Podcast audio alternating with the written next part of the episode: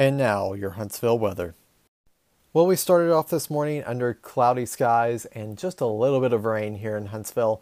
In fact, at the Huntsville airport, we picked up six hundredths of an inch of rainfall this morning, but things have completely turned around for this afternoon as we've had a little bit of clearing. We still have a few mix of clouds out there this afternoon. Many communities reached into the low 60s this afternoon in North Alabama. We expect much of the same tomorrow as we start off Friday around 35 degrees in the morning. We'll warm up nicely though into the mid 60s for many North Alabama communities with a mix of sun and clouds, a northwest wind at 5 to 10 miles per hour.